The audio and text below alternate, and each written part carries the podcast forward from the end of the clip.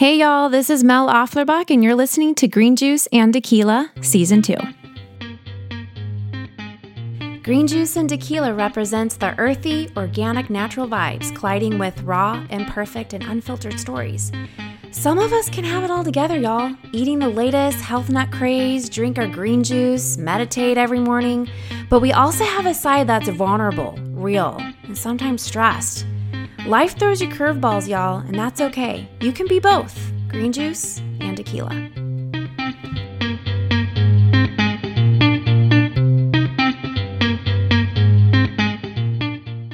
Well, hello, y'all. This is Mel Offlerbach with Green Juice and Tequila. And I am super pumped and excited to have a dear friend of mine and honestly, one of the most, I think, iconic yoga teachers in Austin, Texas, um, Ms. Gioconda Parker. Thank you so much for joining me today. So excited. Uh, I'm, I'm, thrilled to be on the show. Thank you so much for inviting me. Yes. Excited to have a combo. Oh my gosh. Just being able to talk with someone with like minded interest and philosophies like this, I can already tell you this is going to be a freaking awesome podcast episode. Um, but y'all, so Gioconda is a yoga teacher in training. She's a somatic experience practitioner and a transpersonal psychologist, which I'm excited to hear a little bit more about what that is. Um, has has had teacher trainings, um, retreats. She's really been a senior level teacher, an iconic teacher in Austin. I've been here. I've been living in Austin for 12 years, and I've always known about you and have been inspired by your teaching and your workshops that I've taken. So it is really, truly just an honor to have you on and to just learn and absorb more from you during this episode. Um, but why don't you just do a little introduction about yourself so the viewers and the listeners can kind of get a better idea of your background, who you are, and kind of what you stand for? Great. Uh, so I've been teaching for 23 years. I was adding it up because we were talking earlier um, about like how many years. So it's 23 years that I've been um, been teaching and practicing. Um, I, I, hadn't been practicing for quite a year when I started teaching. So um, I always joke with people. I'm like, I don't necessarily recommend that path, uh, but for me, I, I knew probably my seventh yoga class in that I really wanted to teach yoga and share what it was to me with others. So 20, 23 years. And then um, I also have a master's in transpersonal psychology, um, which transpersonal psychology is the brand of psychology that takes into account that we are spiritual beings and that, um, you know, acknowledges um, epiphanies and altered states of consciousness and um, things that like traditional psychology might call a you know a psychotic break um, that from the lens of us we might call a spiritual awakening and yet at the same time uh, transpersonal psychology also says that you need to be like healthy in your ego and so it's uh, it's for me it was um, a magical meeting place of of both sides of life that I'd experienced separately and bringing those things together. So, um, and then I'm also uh, a somatic experiencing practitioner, and that is a body based uh, trauma treatment uh, therapy protocol developed by Dr. Peter Levine. So, kind of this has been the wandering journey of, oh. of my my eternal studentship, I guess you would say. I absolutely love that. I just remember going through um, some of your workshops and even your retreat. In fact, that's funny because the when I moved to Austin, this was 12 years ago, I came from the yoga community in Utah and Colorado. And so, probably within three days of moving here, I'm like, I need a freaking yoga class right now. And I found the Love Co op back when it was in that little tiny shopping center. And I just randomly came in and took, I think it was Zoe Montriakis's class. And I want to say you were there too, whether you guys were co-teaching together or something. Um, and then that's when I was, you guys were advertising for your retreat at Jacob's Well, which was like a big deal for me to go sleep in a cabin with like spiders. and like I don't think you remember if I left early, but it was intense. Um, but I re- there was pieces of that retreat that have just made such an impression on me that I've now have utilized in my own teachings on retreats and just teaching yoga in general. Um, the thing that like really made an impression on me was we talked about imperfections and we had like a fire burning ceremony and had to bring something that me- like meant something and we had to toss it into the fire and that was the first time i had ever really done any type of ceremonial emotional release so um anyways it made such a huge impression, I just was in awe of both of you guys. But and then just following you and and taking classes and workshops. So I like it has it's no surprise at all that you've gone down the path that you're going down and you really have made just such an impression on so many of the teachers in Austin um, and being able to share those gifts in like psychology and spiritual psychology. I'm like, oh, I want to take a class about it. I'm like, next time you do a workshop on it, sign me up. Um, so what kind of brought you to the yoga scene? I know you said you're in Tennessee right now, but um, have you always been living in Austin or? Yeah, so I um, I graduated from Abilene Christian University. My father is a missionary and a minister in the Church of Christ, long time, and so it was kind of legacy um, school. And while um, in my senior year, I met the man that I married, um, who was from Austin. So that's how I landed in Austin. Oh, wow. um, yeah, so I've been um, living in Austin since 1993, except for a couple of years um, where we uh, decided to backpack and travel the world. So oh, lived that. out of a backpack for a couple of years. Oh my gosh, how fun was that? I'm sure there were some uh, crazy up and ups and downs on that adventure. Well, I mean, um, it was quite an adventure for sure. I mean, there were so many. There were some really incredible, really beautiful moments, but um, it was it was actually very, very difficult um, trip and a difficult time in my life um, mm-hmm. because. Uh, the my ex husband, he's now my ex husband. Um, he um, he had some undiagnosed um, psychological issues, and they were they were under the surface and and they would come out once in a while before we packed up and left home but um, being on the road was so destabilizing um, mm-hmm. for him that his sort of episodes became more and more frequent and more and more frightening really um, and uh, so eventually we came back to austin um, to try and and sort things out. So getting to where yoga comes into play. Yes. Um, we uh, so we we came back to Austin and uh, tried to settle back into our house. Um, and during that time, I I actually stole a VCR um, tape. It was Patricia Walden's like introduction to yoga. Oh my and gosh. It was VHS because that's how yeah. long ago this yeah. was. yeah.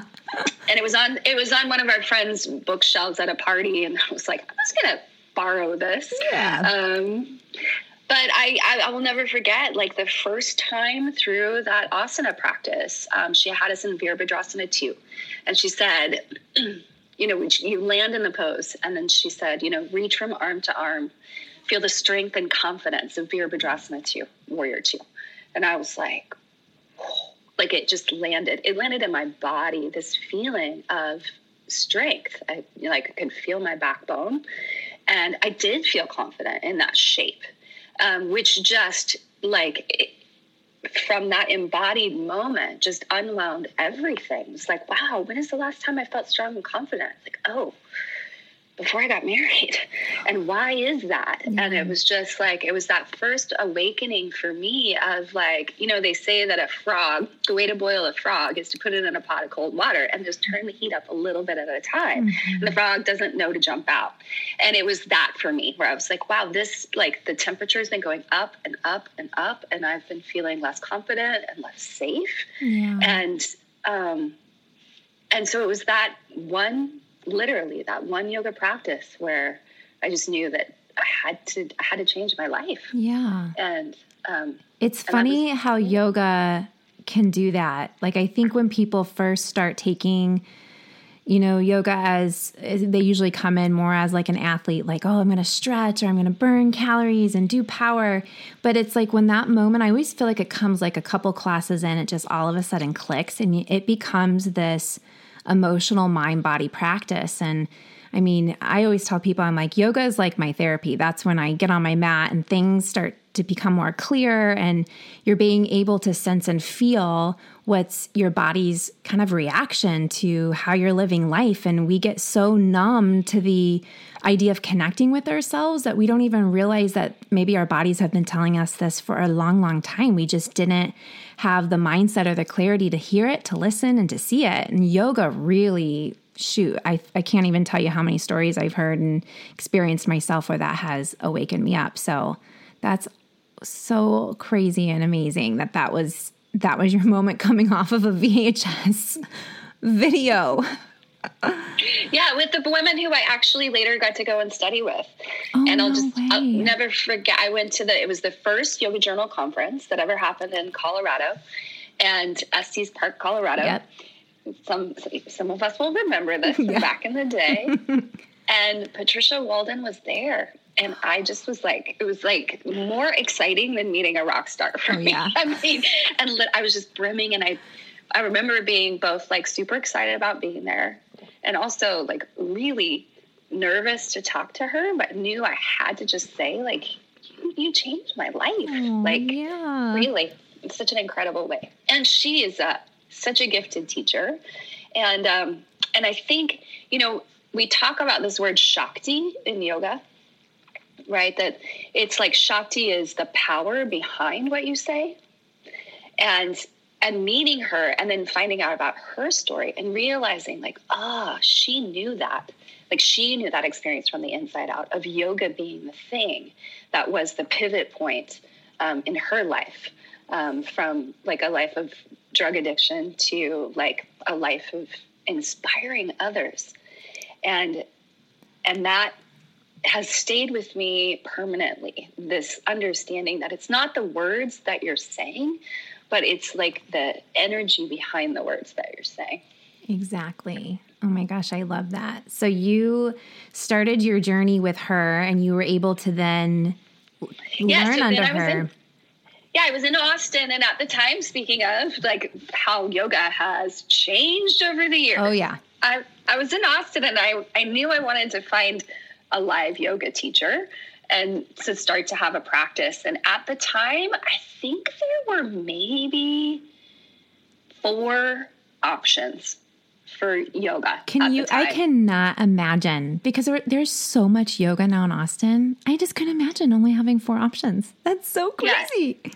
And not only that, but like one of them was the Austin Yoga School, I think is what it was called, and it was the Iyengar um, where the Iyengar teachers were, but they didn't have a website and they didn't have a schedule at the door. And like I would drive over there and be like, uh, how do I find out when classes are? You know, like it was just like a lot. It was back when like to have a website, you had to like hire a designer and like build out a whole website, no social media, like none of those things. Um, and then there was the Austin Meditation Center, which I went there and realized right away, like, ooh, this kind of feels like the religious version of yoga, kind of like the religion I grew up with.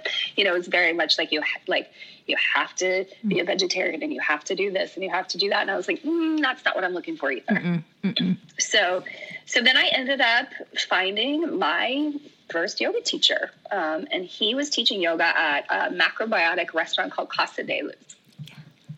I love that. And it's still right? going today too, which is so yeah, awesome. It's still there, sort of like in the midst of like this was back when that whole area was oak trees instead of oh high rises. Gosh. I know Austin has yeah. just changed so much. It's just unbelievable. So you how, so speaking of like the yoga scene, so you've been teaching in Austin for quite some time. Like, what's your opinion on how the yoga community has just evolved and changed? And do you feel like it's changed for the better? Like, are there things that you've seen that you're just like, like, just could have a very strong opinion on? Like, I would just be curious to hear.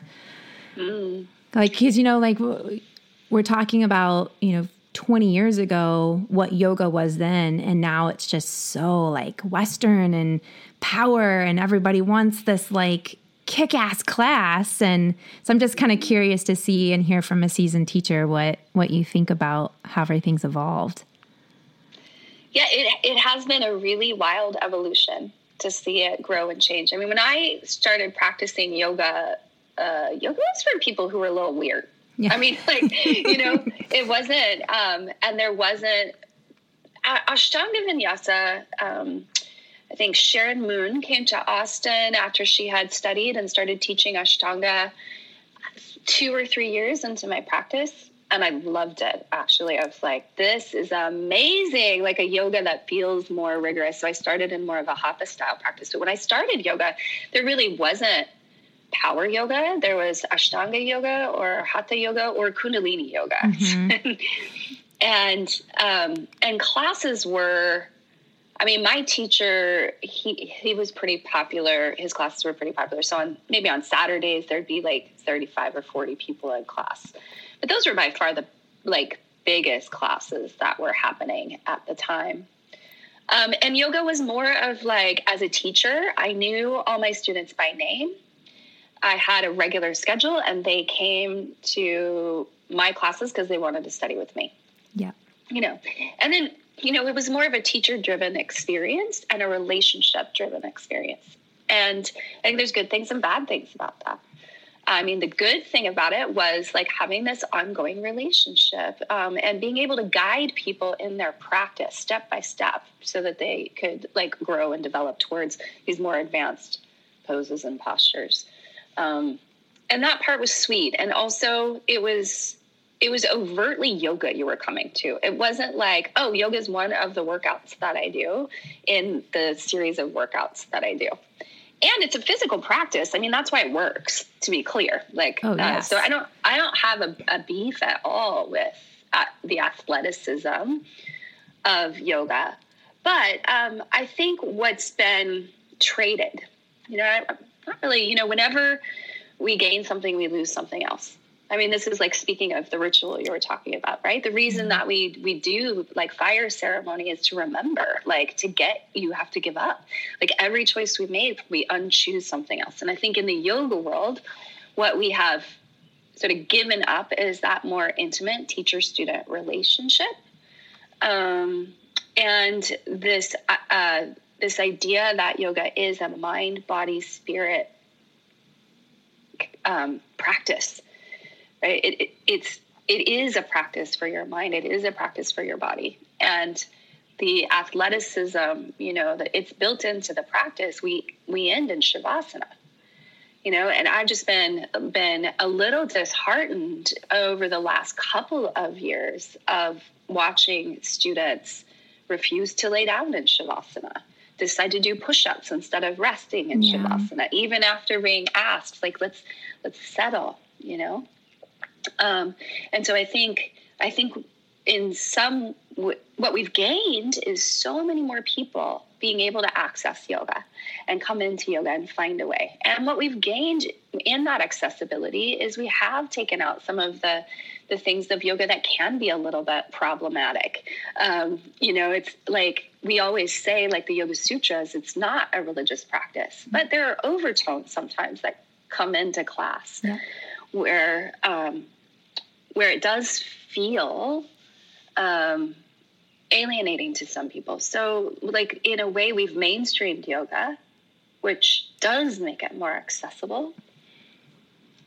And then at the same time, um, the sacred aspect of yoga sometimes um, it feels it feels harder to find. Yeah, I can, and it feels harder that. to hold as a yeah. teacher. Yes, I can completely relate to that. Do you feel like um, some of the shadow sides of yoga and the community, like being in this industry for so long, like how how has that affected you as a teacher and um, your practices and even with some of those shadow sides of um, of the community how it's just affected i think the vibration and the energy in itself as a whole. You know, I mean, what I was saying about some of the problematic things, I mean, one of the good things that has come from yoga being more mainstream and there being so many more teachers and so much more that's accessible is we have moved away from sort of the cult of personality that really was like the early 2000s in yoga, you know, where we had these big sort of celebrity teachers um, that weren't just seen as like celebrity teachers, but were like sort of honored as like gurus. Yeah. And, um, and that's um, a model that is uh, the way yoga's been passed down. And it's a model that we like to say is fraught with peril. Yeah. you know, yeah. because uh, absolute power corrupts, yeah. or you know, and it's there's two sides to that. There's also like as a student, I can think back of like not wanting to be the one in charge. You know, I like I wasn't ready to to like take on my own agency. I I liked having someone that I just looked up to that had all the answers for me and all I had to do was ask them. Yes and and so I think um, in some ways it's good that so many more of us are really using this practice of what it's meant for you know which is to to take on our own agency to be more aware in our lives to find the teacher within and the wisdom of the teacher within and the downside of that is like i was saying like that the sacredness of a student teacher relationship mm-hmm. or like the willingness for people to soften their ego a little bit. Yeah. Um, that willingness to to say oh you actually might know more than i do so let me be open to what you're sharing and then take that into my own experience. And and instead of yoga being like one more thing that I get to puff up my ego mm-hmm. with, yeah. you know, then it, it, it, instead of it being the the practice that can sort of crack that shell mm-hmm. in a mm-hmm. positive way. Yeah, I can definitely see that. Um, the challenges as a teacher and, and, the longer that you've been doing it that the ego does become more apparent and i've talked to other teacher friends who've been teaching for a long time and it's really difficult for them to go take other teachers classes or teachers who maybe have only been teaching for a year or two and there's just like this there's just this weird stigma that i've noticed a little bit throughout the years when it comes to um, those senior kind of instructors. Um, but even just, you know, my own experience with my first enter, like dip my toe into yoga was integral yoga and there was a guru and that's we were not allowed to call her by her first name we had to call her by you know her yoga name and she was really really strict she was very untouchable and i remember just like anything she said was the law it was like it was right whatever you're saying is not right. And this is why, because of these strict rules. And I remember thinking to myself when I was going through that training, I'm like, I do not want to be not touchable to my students. So I always was my mantra on the back of my head. I was like, I'm going to get through this so I can learn and absorb what I need to. But when I start teaching, I don't want to be known as a guru. I don't want to be the the master that sits on a pillow on a stand at the top of a class. That I was like, you know, I really want to embody my students and be on the same level as them and be like, I'm always going to be an evolving student, whether I'm in a teacher role or a student role. But um, putting yourself in check sometimes, I think, is really, really important. Like you said, it's like you've got to get into the practice. You've got to embody the essence of why you are doing what you're doing. And, you know, it's funny seeing some of these like documentaries that are coming out when we're hearing about like Bikram and, you know, that was heart wrenching too, because I, I feel like a lot of people's first experience with yoga has been Bikram yoga. So, like, what do you think about that whole controversy and that whole experience? Did you ever practice Bikram at all or? Well, that's an interesting question for me. I actually, um, no, no. I, I didn't. I mean, I it came around at a time, but honestly, um, I had my own sort of cult experience yes. through yoga. So my first yoga teacher was a follower, a disciple of a um, they called him the yoga master. Um, and this was a group that uh, was in Austin for, I think they were in Austin for about 15 years. Um, I was involved for about nine years. And so, ironically, like one of the things about our, our teacher in that community, sometimes known as a cult, but yes. like that community, yeah, it was a at the time i didn't think oh no. that's what it was. Of course at the time it was a community that i you know that i i cherished and had great relationships with the people i love there also people i had conflict with. I mean that's just like the human condition. Um, but he just was really not into us getting um, close to any other dynamic teachers. And oh so bikram was kind of off limits. And that's probably one of the only reasons I, I went to like two Bikram classes at the time. Um, in the last like you know five or seven years, I've spent some time in the in the Bikram room, um, but I think it wasn't as shocking to me to hear about him. Yeah, because you had your own uh, personal experience going through your own, own cult. Exactly, where I was like, oh yeah, that's what happens. But I will say, like hearing about it was one thing, and watching the documentary um, was shocking. Yeah it really was shocking. And it is, um, you know, I go back to that boiling the frog kind of mm-hmm. thing. It's kind of how it happens. Um, and also, what I saw really clearly in that documentary and have seen off and on in myself and in others um, throughout the years is um, what's sometimes referred to as the negative love syndrome. Like, you know, if we can't get love in a positive way, or if it wasn't how we experienced um, being loved growing up, then it's like it fits. It's like a, it's like a, a jacket that you put on yeah. that fits for a while to be yelled at, mm-hmm. to be shamed, you know? Um, and I think that's there's an aspect of that like if we have negative voices inside sometimes it's a relief to hear it from the outside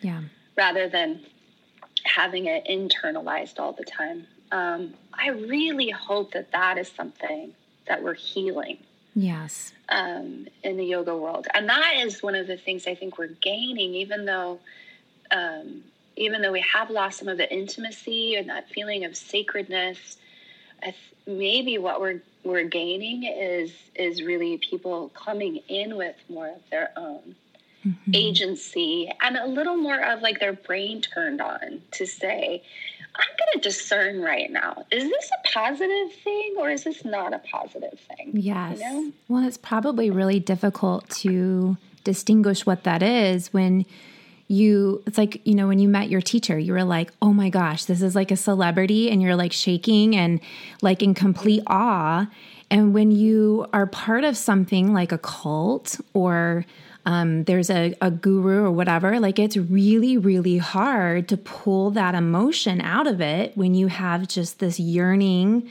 to connect with that person. And so I think it was interesting, even watching the documentary and you know knowing and hearing and reading stories of other controversial um, experiences within the yoga community. That that seems to be a very common denominator. That there's this guru who ego kind of gets in the way and kind of feeds off of these people who just idolize them. And, you know, it's always interesting, especially, I'm grateful we're talking about this coming from the spiritual psychology background that you have, that you can really kind of name some of these things. But I think that watching some of those, especially as women, you know, um, it's going to strike a chord for so many people who are in abusive relationships or who um, who have been sexually harassed or uh, or abused. Um, you know, I think more and more as we start to see these years go by, those voices are becoming a lot louder. But um, I think it just strikes a chord that it can happen in any type of setting, whether it's this like spiritual religious church setting or it's in a setting of yoga, which we all see as just this like hippy dippy, spiritually grounded, amazing community. So, um, how did you how did you like transition out of your yoga cult? How did you realize that that was unhealthy or it was a cult? Like, what were the signs for you? Well, it was, you know, there was a progression, I will say. When I first joined, um, or kind of like, you know, kind of I mean, it's a process to get like in. You have to get over these hurdles that you can be trusted and you can be part of the group and and all of that. And in um, the community aspect of it is something that I I still miss having like that depth of intimacy. However, I also realize now, having gotten a little more education on this, that like any group that sort of strips away personal identity in order to create closeness is problematic. Just across the board, it's problematic. Um, any place that you, uh, any place that we go that we can't be like all the aspects of ourselves, you know, works in progress. And obviously, like figuring out how to be in a collective and an individual. But, but, um, you know, yoga can kind of, the environment of yoga does lead one to a very open self. You know, it's like we, we go through the practice, we go through Shavasana, we feel very centered in the core of who we are, but we're also very open and very vulnerable. And so recognizing, like, oh, I'm in this open, vulnerable state in which this good feeling that I'm having in my own body, it's really easy for me to project that that came from the teacher or that came from that style of yoga or it, you know, so it's like yoga is very therapeutic and it also any kind of therapy opens us up.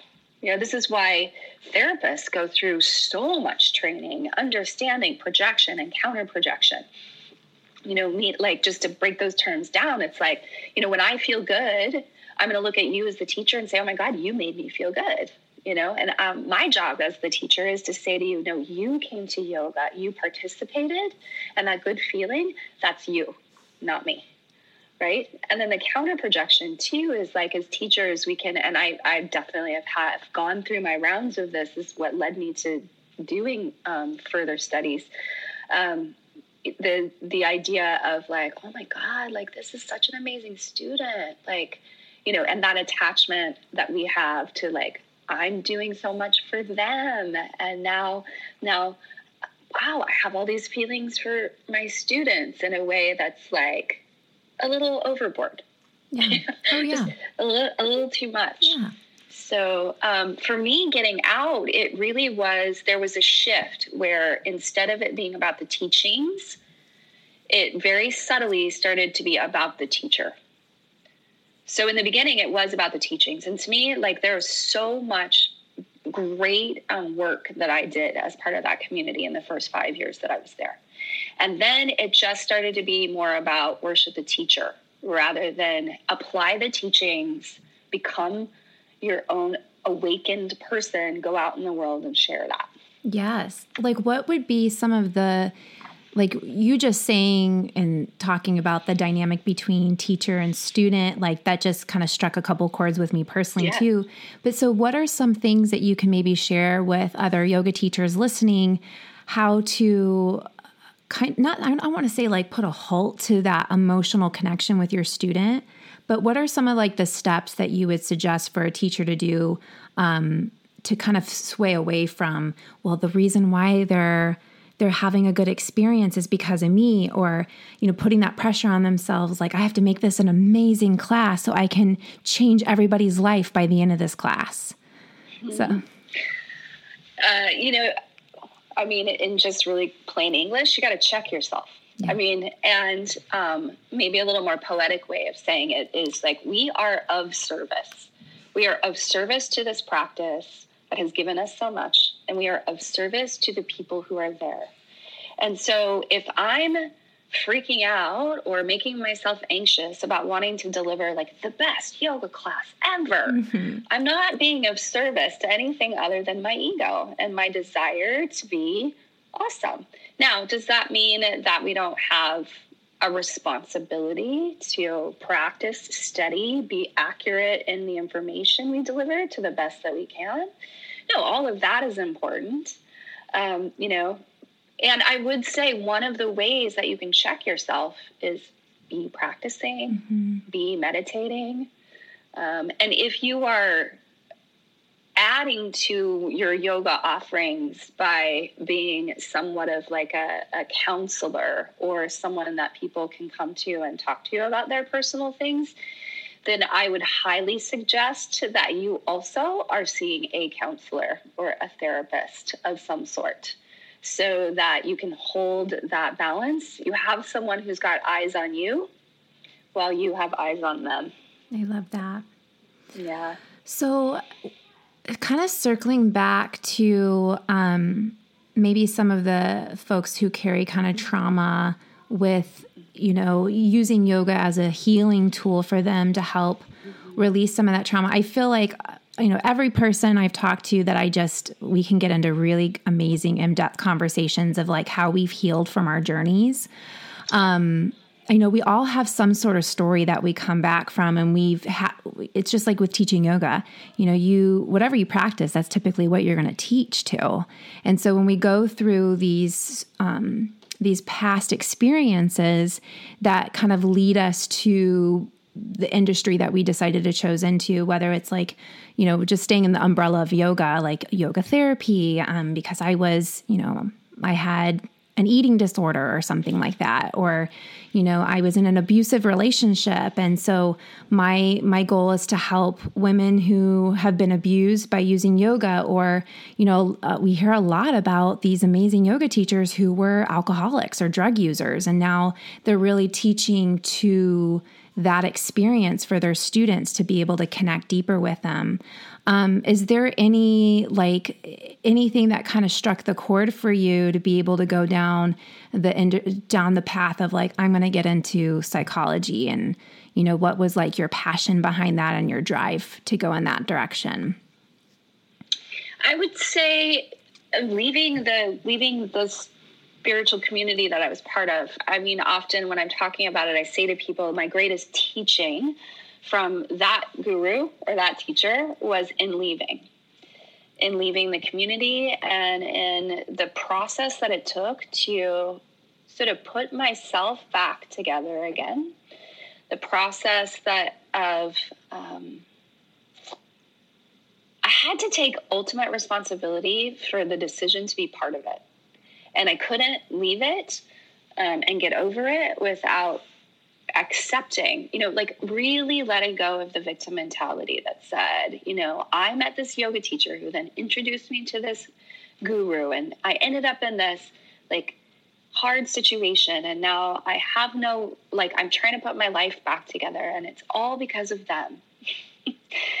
and the only way past it was to get really clear about the part of me that uh, was vulnerable to this male figure um, who was an authoritarian. And it didn't take too long to trace that back and go, oh, right, my father was mm-hmm. a missionary and a minister. And corporal, you know, I was spanked until I was 16 years old, um, you know, and and the the message with that was always I'm doing this for your own good. Mm-hmm. You know, and so fast forward to I marry someone eventually to who is eventually physically abusive. And um, you know, and after the fight, the next day it was always like, well, you know, if you hadn't provoked me, this wouldn't have happened. And so that message layered on top of that early message that said, like, you don't know what's right for you. And I'm going to I'm going to cause physical harm to you so that you can get in line with what I'm telling you is right for you. Like, there's no message in my upbringing that said, well, what do you think is right? Or why did you do that when I asked you to do this? What's going on inside of you? There was like none of that. And I think for most of us, we didn't have that. Yeah. And so, coming out of the the community, I was I was I wanted to heal. You know, it's like, okay, so here I've, I've gone down the line of three men in my life yeah. um, who have, who I have allowed to enforce their will on me and who I have given up my own agency and my own sense of right and wrong. Um, and and either let them or ha- like you know as a child i don't know how much choice we have around it but i just like i have to stop the pattern and that's when i enrolled i found out about transpersonal psychology and i was like oh my god this is it and i started reading before i started my graduate program because i was trying to decide which program to do i started reading about this concept of spiritual bypass and i was like oh, this is what's been happening all along. You know, this idea of like, I, I loved being in my community because I liked um, meditating all the time. And there was a lot of guidance about meditation and when your ego came up, just drop your mind and follow my, follow my guidance, you know, but there was no ego development. Like there was no, there was no therapy. Um, like all the therapy was about just like, if you disagree with me, just drop your mind and be in this ecstatic state. Right. There was no grounding to it. Um, and then after it was over, I kind of went a little crazy on the other side of like life things. you know, it's sort of like a lot of first, second, and third chakra, we would say, you know, yeah. a lot of like just like sex, drugs, and fun yeah. for a little while yeah, to try and get it out of my system. yeah. Um, so it's a long answer to say I, I landed in this this world of transpersonal psychology because I don't want a life that doesn't have spirit in it. Yeah. But I also don't want a life where I don't get to be me. And understanding like becoming me, me getting to be me, is actually a process of undoing a lot of programming and patterns. Um, and so transpersonal psychology to me really those things meet so i acknowledge that um, the ecstatic states that i feel in meditation because that's real oh, yeah. and potent and i don't want to live a life without that and it also doesn't mean that i can't be a good businesswoman mm-hmm. and have boundaries in my relationships and want things for myself, want a good life for myself. Yes.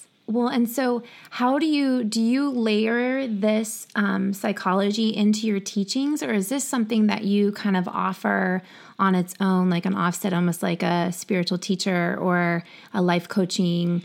Like how um, how have you kind of laced this into your umbrella under your business and your brand? Mm, such a good question. And of course, you know, I'm in an interesting transitional moment with that, as we all are. yeah. let, let, I like to say, love in the time of COVID. Here we are. Yeah, here know? we are.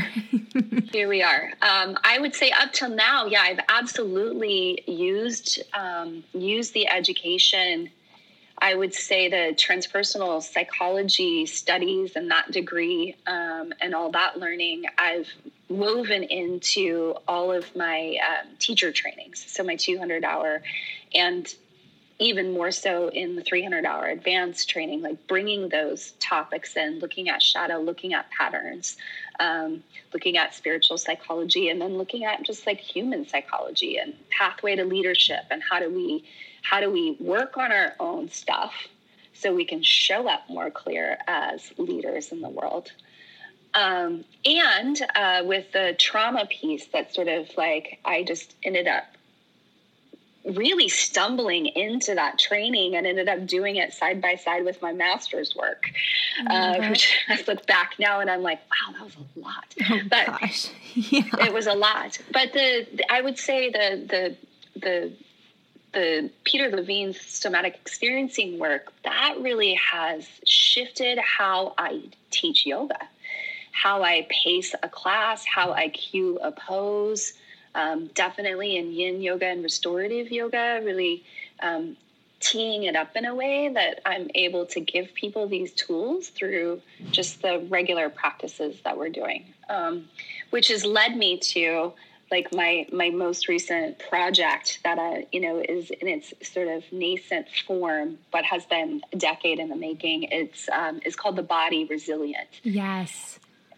And it's because i just through that work have to come so clearly to realize that if we want to be have our own agency you know if we if we want to learn how to genuinely take care of ourselves and how to make the choices that are sourced from the core of who we are, we have to be in our bodies. And if we're in our bodies, then we will know intuitively, whoa, this situation has just gone off the tracks. Yep. So, yeah, so the body resilient is really just a it's a body of work that I'm bringing forward a little bit at a time, and uh, I'm offering my first um, month long program. It's, I saw that. Is yeah. that is that going to be uh, um, accessible online or in person, or have you kind of had to shift it a little bit with everything going on right now? yeah, so originally I had that plan to offer in June in person in Austin, but it's uh, I've moved up the timeline because I just feel like it's skills that can help everyone right now, and online because that's how we're together these days. Yes. So yeah, I love yeah. that. Well, I've always been just so impressed, um, with your um, just the way you have branded yourself and have built your business. Um, I know a lot of times conversations will come up amongst yoga teachers like, oh, I can't just do, I can't just teach yoga. I have to have all these side hustles. You know, like you've really built your built yourself a brand um, with not just teaching yoga, but um, growing that into other layers to support you and to support your career. Like, what are some of those branches that you've um, built into, and that's um, really kind of like built up the brand that you that you now have? Mm. I, am giggling a little bit because I'd love to say, like, yes, I had this master plan. yeah. but you know, my my first website was actually gifted to me by um, a student who was like, I really I want to do something to give back, and so um, I I have this amazing designer, and that was back in the day when I think MySpace had just started. Yeah. And so like you had to you had to have a website, you know, in order to get your stuff out there. So I I at the time I, to be honest, I it would have taken me many more years to know to invest in my business that way. So I would not I wouldn't at the time have spent the money. So I'm super grateful for him.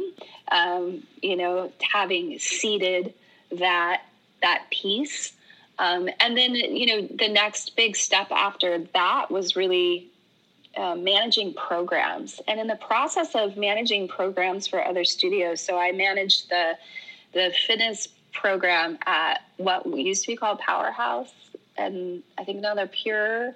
Well, no, then they became Pure Austin, and now I think they're Lifetime. Lifetime, Lifetime Fitness yep. took over. Right, um, like managing programs uh, was this opportunity for me to start to understand how to how to lay out programming and then teacher training was something that again i got asked to do um, and the very first teacher training that i was supposed to really be um, not an anchor teacher but more of like a, a helper teacher um, ended up falling in my lap oh my gosh love it um, but that said um, I love teaching. And back to the other thing, this is the other thing I wanted to say. Um, one of the tr- things that's changed with our modern yoga is we have some people who are teaching yoga, and we have other people who are leading practices. Mm-hmm. And uh, it's an interesting environment in which to try to teach mm-hmm. when most people uh, have been conditioned to come in and be led through a practice. So, um, so that being said, I love, love, love, love to teach. And once I started teacher training, I was, it really is my, um, it's the thing that has kept me um, in the game, so to speak. Love that. So I would say, you know, as far as like sort of building these different parts of the brand, and then I, um, one of the things we weren't allowed to do when I was part of my group is travel. Travel was highly, highly discouraged. And I have had wanderlust since I, I mean, I was born, you know, my father was a missionary. I was born in the tropics. Yeah. like Oh, it's in your in blood. blood. Yeah. Absolutely. And so once I started to experience that freedom and I led my first yoga retreat, I was like, oh, these are the things I love bringing people together in community, practicing yoga together, and exploring together. And so it's like um, I would say how I've I've built my brand is with within the realm of yoga, understanding what are all the other possibilities. Like, what is it I love the most about yoga? You know, I was like, well, I love teaching. So, teacher training makes sense for me to sort of, you know, and I, I led teacher trainings out of my living room, you know, for years. I love that yeah, it was so sweet. You know, we take a break and have some tea and sit in the backyard. Oh my gosh, that's like that's literally like my dream one day when I'm this old old woman to have my own little yoga house where I could just have people practice yoga there and I love to cook. I'm like I can put together like little meals for them and host and just make it more of this cozy like take your shoes off and come on in type of feeling. So you just saying that I'm like, "Oh my gosh, yes, I would have loved to love to be part of that circle." Well, as you're talking, I'm just, I had my hand on my heart because I was like, I'm just feeling that so in my heart. And I know I've been having conversations with people who are, you know, pretty freaked out about what is the future of yoga on the other side of this. And yeah. and my hope and my my dream and really my belief is that we are going to have a renaissance. Yes. And we will be coming back to smaller classes mm-hmm. at our teachers' houses and closer relationships on the one hand and then also like accessibility to like some of these great teachers around the world through the online platform as we've all sort of been forced to practice at home and then mm-hmm. realized well, dang, it's actually kind of nice to mm. just roll my yoga mat out and so do it true. before dinner. And it doesn't have to be a big production and it doesn't have to be 110 degrees in the room and it's still effective. Yes. Oh, so, so true. I love that. Love that. Well, you have just like shown so much, have just shared so much light with everybody. And I'm just so incredibly grateful for your words of wisdom and your experiences and your story. And um, I do, I'm going to shift gears a little bit. We, I love to play games on my podcast because I want to get to know like the ins and outs of, you know, the real side of my guest. Um, I always call it the tequila side. Like green juice kind of represents like everything we just talked about, like the tools and what we've learned. But I'm like, I want the tequila side. I want, I want to know the stuff that people don't know about you. So I'm, we're to play this game. It's called 20 questions. I'm just to spit them off to you. Just answer them as honestly as you can, and we'll just go from there. Great. Okay. What is your favorite yoga studio you've practiced in? Can be anywhere. My favorite yoga studio I've practiced in. Um Casa de Luz. Oh, yeah. Back in the day. Oh, I love that. I Back love in the that. day, like walking through um, the trees and the kids were often playing outside. Yeah. Oh, I love that. What is your favorite yoga apparel, like apparel brand? Mm. Lululemon. Lululemon. I know they just make a good quality. It's been around for a long time, so and they're so comfortable. I know. Actually, like they align. I'm like I'm oh. obsessed because it's just like finally some yoga pants that don't feel like.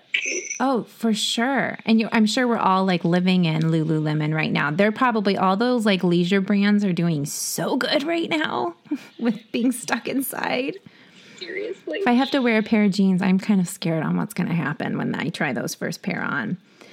Um, okay, are you a mountain girl or ocean girl? Oh, I'm both. I'm from Oregon. Oregon's where I call home. And so yeah. it's like I want the ocean that's right next to the mountain. I love it. That area is so beautiful too. Mm. Mm, that's like Yeah, I will I'll be there someday. Yeah. That's my retirement plan. I feel it. Are you a coffee drinker or a tea drinker? Both. Okay. I have espresso every morning and then a pot of green tea. Love it. What's the most impressionable moment or memory that you can recall? That is really, hard. I'm going to land on this one though. Um, after our community split up and I was at a loss of what to do, I went to India. And when I was in India, I got sick. I got bronchitis. Oh my gosh. Um, but I, yeah, but I, I, I didn't know that that's what I had. And I didn't know I had a fever because it was so hot there anyway. I just thought that I had actually finally lost my mind. Like literally, I was like, "Oh, it happened. I came all the way to India to have a meltdown, and it's happening. Like Yeah. I've lost my mind." Um, and I stumbled into um, this sweet driver that I had met on the first day that I was there, and he took one look at me and he said, "You're sick. You have a fever. I'm going to take you to this banana boat plantation because they have Ayurvedic doctor there, and it's um, it's cooler and there's palm trees. It's to be perfect." So I went, and um, the guy that was there was so um, humble and like just like here do this steam drink this tea and then he said and then i can tell that your heart is troubled so i'm to take you out on this little canoe so we went out on this little canoe in the middle of the backwaters in kerala and uh, there was a huge rock and he's like why don't you just sit on that rock and watch the sunset and i like i swear my fever broke while i was sitting there on the rock. Oh my gosh. and for like i and i just drank in the mother energy like in india is mother energy especially there in, in kerala and i was i just felt so nurtured and you know had a good long hard cry Of course. Oh my And gosh, that literally gives me goosebumps. Whew. yeah That's yeah amazing. it was that Oh my gosh. i can still still feel that moment and see that moment Oh. as like i turned the corner and i was like you know the world is still beautiful and i'm gonna find a way God, I love that. Literally, I have goosebumps all up my arms right now. I could totally feel and see that whole story. Um, well, on that note, what's your favorite food? Oh my God, tacos. tacos. Of course. And what's your favorite place you've ever traveled to? So hard to choose. you've been in a lot of places. Yeah, Iceland is top of the list. That's on my bucket list too. That looks amazing. Top of the list. The earth is alive there. The earth is so alive there and it's it's vibrant and palpable. Oh, it looks so magical every time. My sister, she has a travel blog. Um, it's flights from Austin, and her husband's a pilot, so her other blog's life as a pilot's wife. They travel everywhere, and they went to Iceland. I mean, they did it in a camper. They rented a camper and drove all over Iceland, and like stayed in the most amazing spots on this. I mean, it was incredible. So yes, it's been definitely on my bucket list, and the fact that you're bringing that up. I might have to manifest something. Um, what book are you reading right now? Um, it's called A Place for Us, and I'm like 10 pages from the end. Um, it's the first novel I've read in years. Um, it's a beautiful story uh, about a Muslim family that um, grows up in the US, but it's really deeper than that. It's a story about the complications of religion and family and I love that. Well, now's the time. Like we have the time dedicated to really open up and read more, and that um, we'll have to put that one on our bucket list too. What's your self care regimen, and how do you know when it's time for you to implement self care? Well, unfortunately, I do have a pretty high tolerance for discomfort. I blame that on yoga. I mean, in some ways, you know, like the upside of yoga is like we learn to call tolerate discomfort. It can fight against us, but my um, my dead giveaway that it's time for self care is when I feel anxious and literally anxiety for me is like my body shakes, physically shakes. So if I'm like getting up in the morning and I can't hold my hand still, I'm like, okay, this is time. Um, or um, overwhelm. And overwhelm just um, starts as a tightening in my chest and turns into either angry or sad tears. Yes. Yeah. Yes. So when that is happening, then I I walk away from work. I just I, and either I sleep or I go outside for extended periods of time. I love that. I can relate to that too. Anxiety and that t- chest tightening. That's the worst. I have to like. Have you done um the Iceman's breath work before?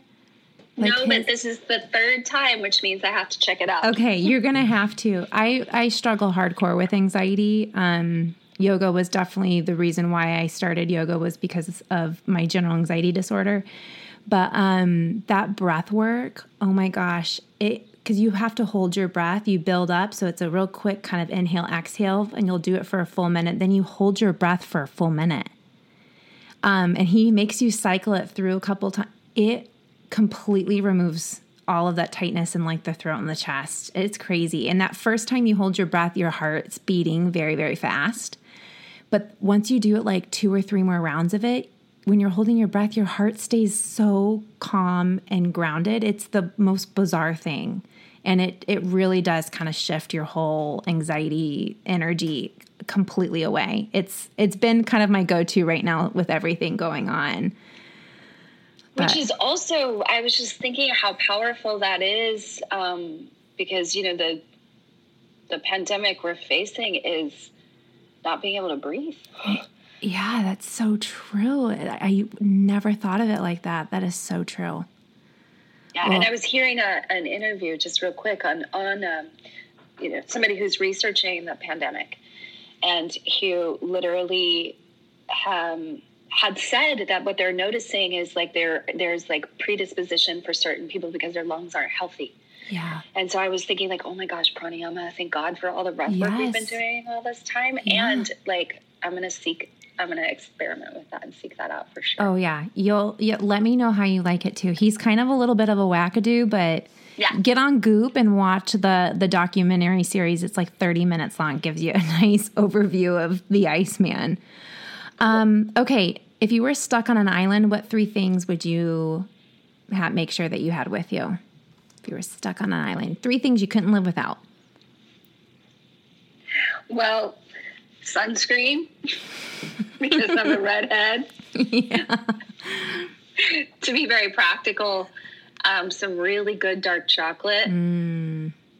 Couldn't live without that. Um, can I take a Kindle? Yeah, sure. You can do whatever you want. I love books so much. I have at least like 500 books at home. So, oh God, yeah. It so I'm like, I couldn't think of a single book, but if I had a Kindle, yeah, then you'd be good. Constantly, hey, yeah, I'd be that's good. a businesswoman's mindset right there. Like, how can I? yeah. What's your favorite thing to do when you're not teaching yoga? I love bike riding and hiking. Mm, me too. I love that. Um, do you watch any TV? Do you have a favorite TV series you're watching right now? I love TV. Um, like not regular TV. I don't have regular TV, no. but I have like Hulu and Netflix. Netflix, yeah, and the Sundance Channel. And what I am right now, um, I'm obsessed with Mrs. America mm-hmm. and Hillary. Both of them are on Hulu, and both of them are just stirring up the feminist in me. I love it. And like a whole uh, another level. Oh. Like we've been at this for a good long time. Yeah. Yes. And I'm have. just feeling inspired to like, you know, fight the good fight. I love it. Do you have Apple TV by chance? I don't. Oh, because the Should morning Yeah, you might. The morning okay. show with Reese Witherspoon and Nicole Kidman, it is ridiculous. And as like a feminist and feminine energy, you will like love that show. Like, it, oh, so good with Jennifer Aniston in it. Actually, not Nicole Kidman. Yeah, you see, oh. I know you might have to look into Apple TV. Not that we have, I, we all have like twenty streaming services at this point, but now's the time to do it.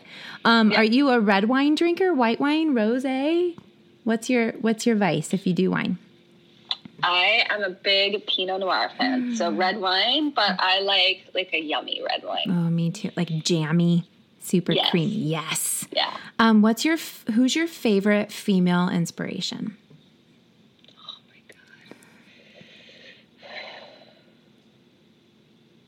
I mean, it's so hard to choose. Um, I mean, Shiva Rea has been an inspiration to me since the very first time I practiced with her. Yeah. And I still feel like I still land in my body when I hear her voice. Oh my gosh, yes. Um, and I, I, I love everything that she's created and stood for. Um, throughout her years. So her and Ruth Bader Ginsburg, Oh, my- RBG. Yes, I love it.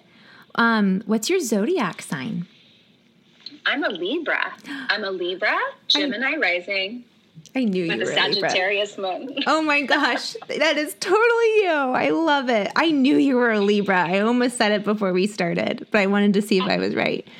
Um, what are qualities that you look for in a person? And this can be in a friendship, in a business relationship, an intimate, romantic relationship, however direction you want to go into.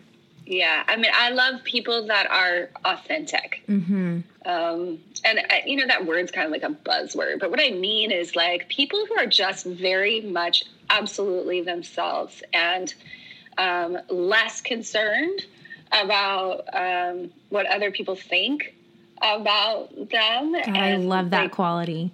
It's huge for me. Um, compassionate too, like that's that's important Yeah. um, because you know I'm a work in progress and I can be a hot mess.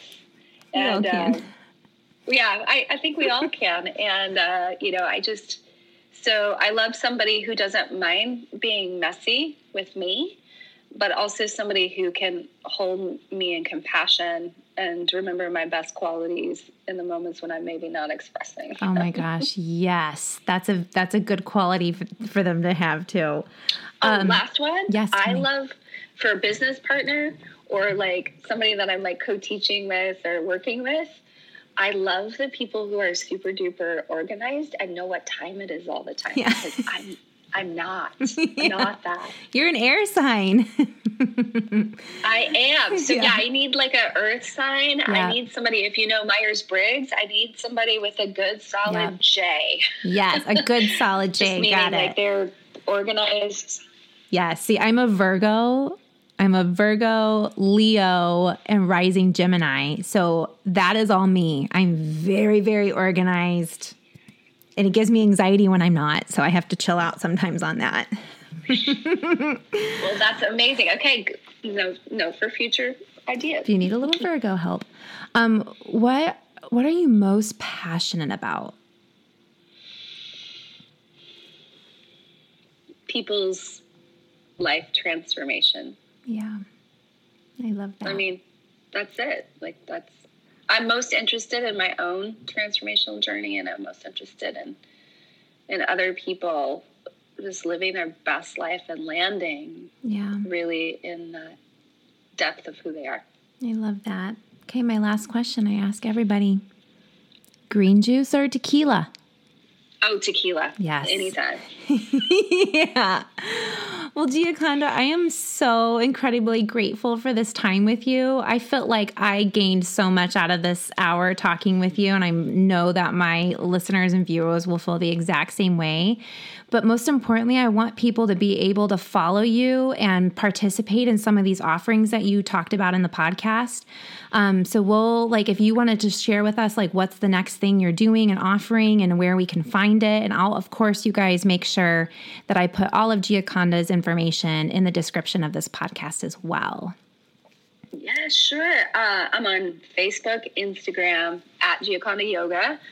Um, and uh, the, the thing that I have coming up is the Body Resilient. It's a month long program. Um, it's hosted through Wanderlust Yoga, and it's uh, four nights, uh, four Wednesday nights in a row, um, where we'll just be talking about these skills, like these really basic, just ways of being more present in our bodies and being more resilient in our lives. I love that. I know I'm going to have to look into that because that sounds amazing. So excited. Well, thank you again for joining me on Green Juice and Tequila. And you guys, if you liked this episode, please subscribe and write a review. I'd be so incredibly grateful. And I hope you all have a beautiful rest of your day.